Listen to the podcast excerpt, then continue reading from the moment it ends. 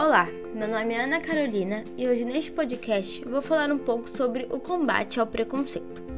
Existem vários tipos de preconceito: preconceito contra mulheres, o social, o racial, o religioso e entre outros.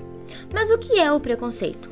Preconceito é uma opinião formada de maneira antecipada, sem o devido conhecimento ou reflexão sobre um determinado assunto.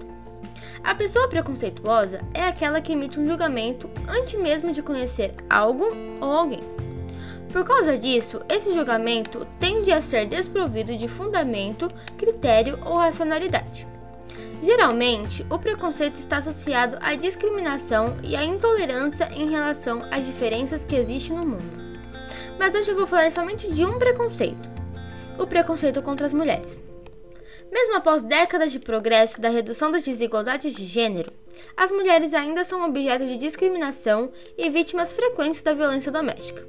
Sem falar nos salários desiguais, desproporções de acessos a carreiras de nível hierárquico mais alto e baixo, acesso a determinadas profissões.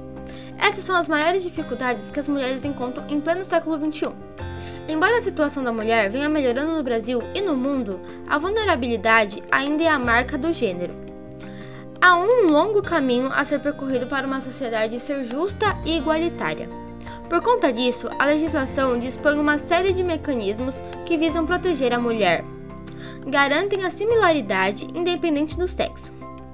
A proteção da mulher somente apresentou destaques quando elas se juntaram para clamar os direitos e igualdades. As mudanças foram acontecendo, surgindo um movimento feminista que alastrou para o mundo todo a fim de dar ainda mais ênfase na proteção e direito de cada mulher. Ainda nos tempos atuais, mesmo com avanços consolidados, a jornada das mulheres é constante luta para adquirir seus direitos. Há uma desigualdade em inúmeros aspectos, desde a infância, vida conjugal e até a posição no mercado de trabalho. Além disso, elas ainda são vítimas cotidianamente de assédio e da violência, seja ela simbólica, física ou sexual. Por intermédio do movimento feminista, foram surgindo os direitos sobre todas elas. As novas leis nasciam para manter o respeito e o aspecto igualitário para todos. No Brasil, hoje em dia, a Secretaria Nacional da Polícia para Mulheres visa acertar, protestar, legislar e adquirir benefícios e liberdades já impostos na Constituição para mulheres.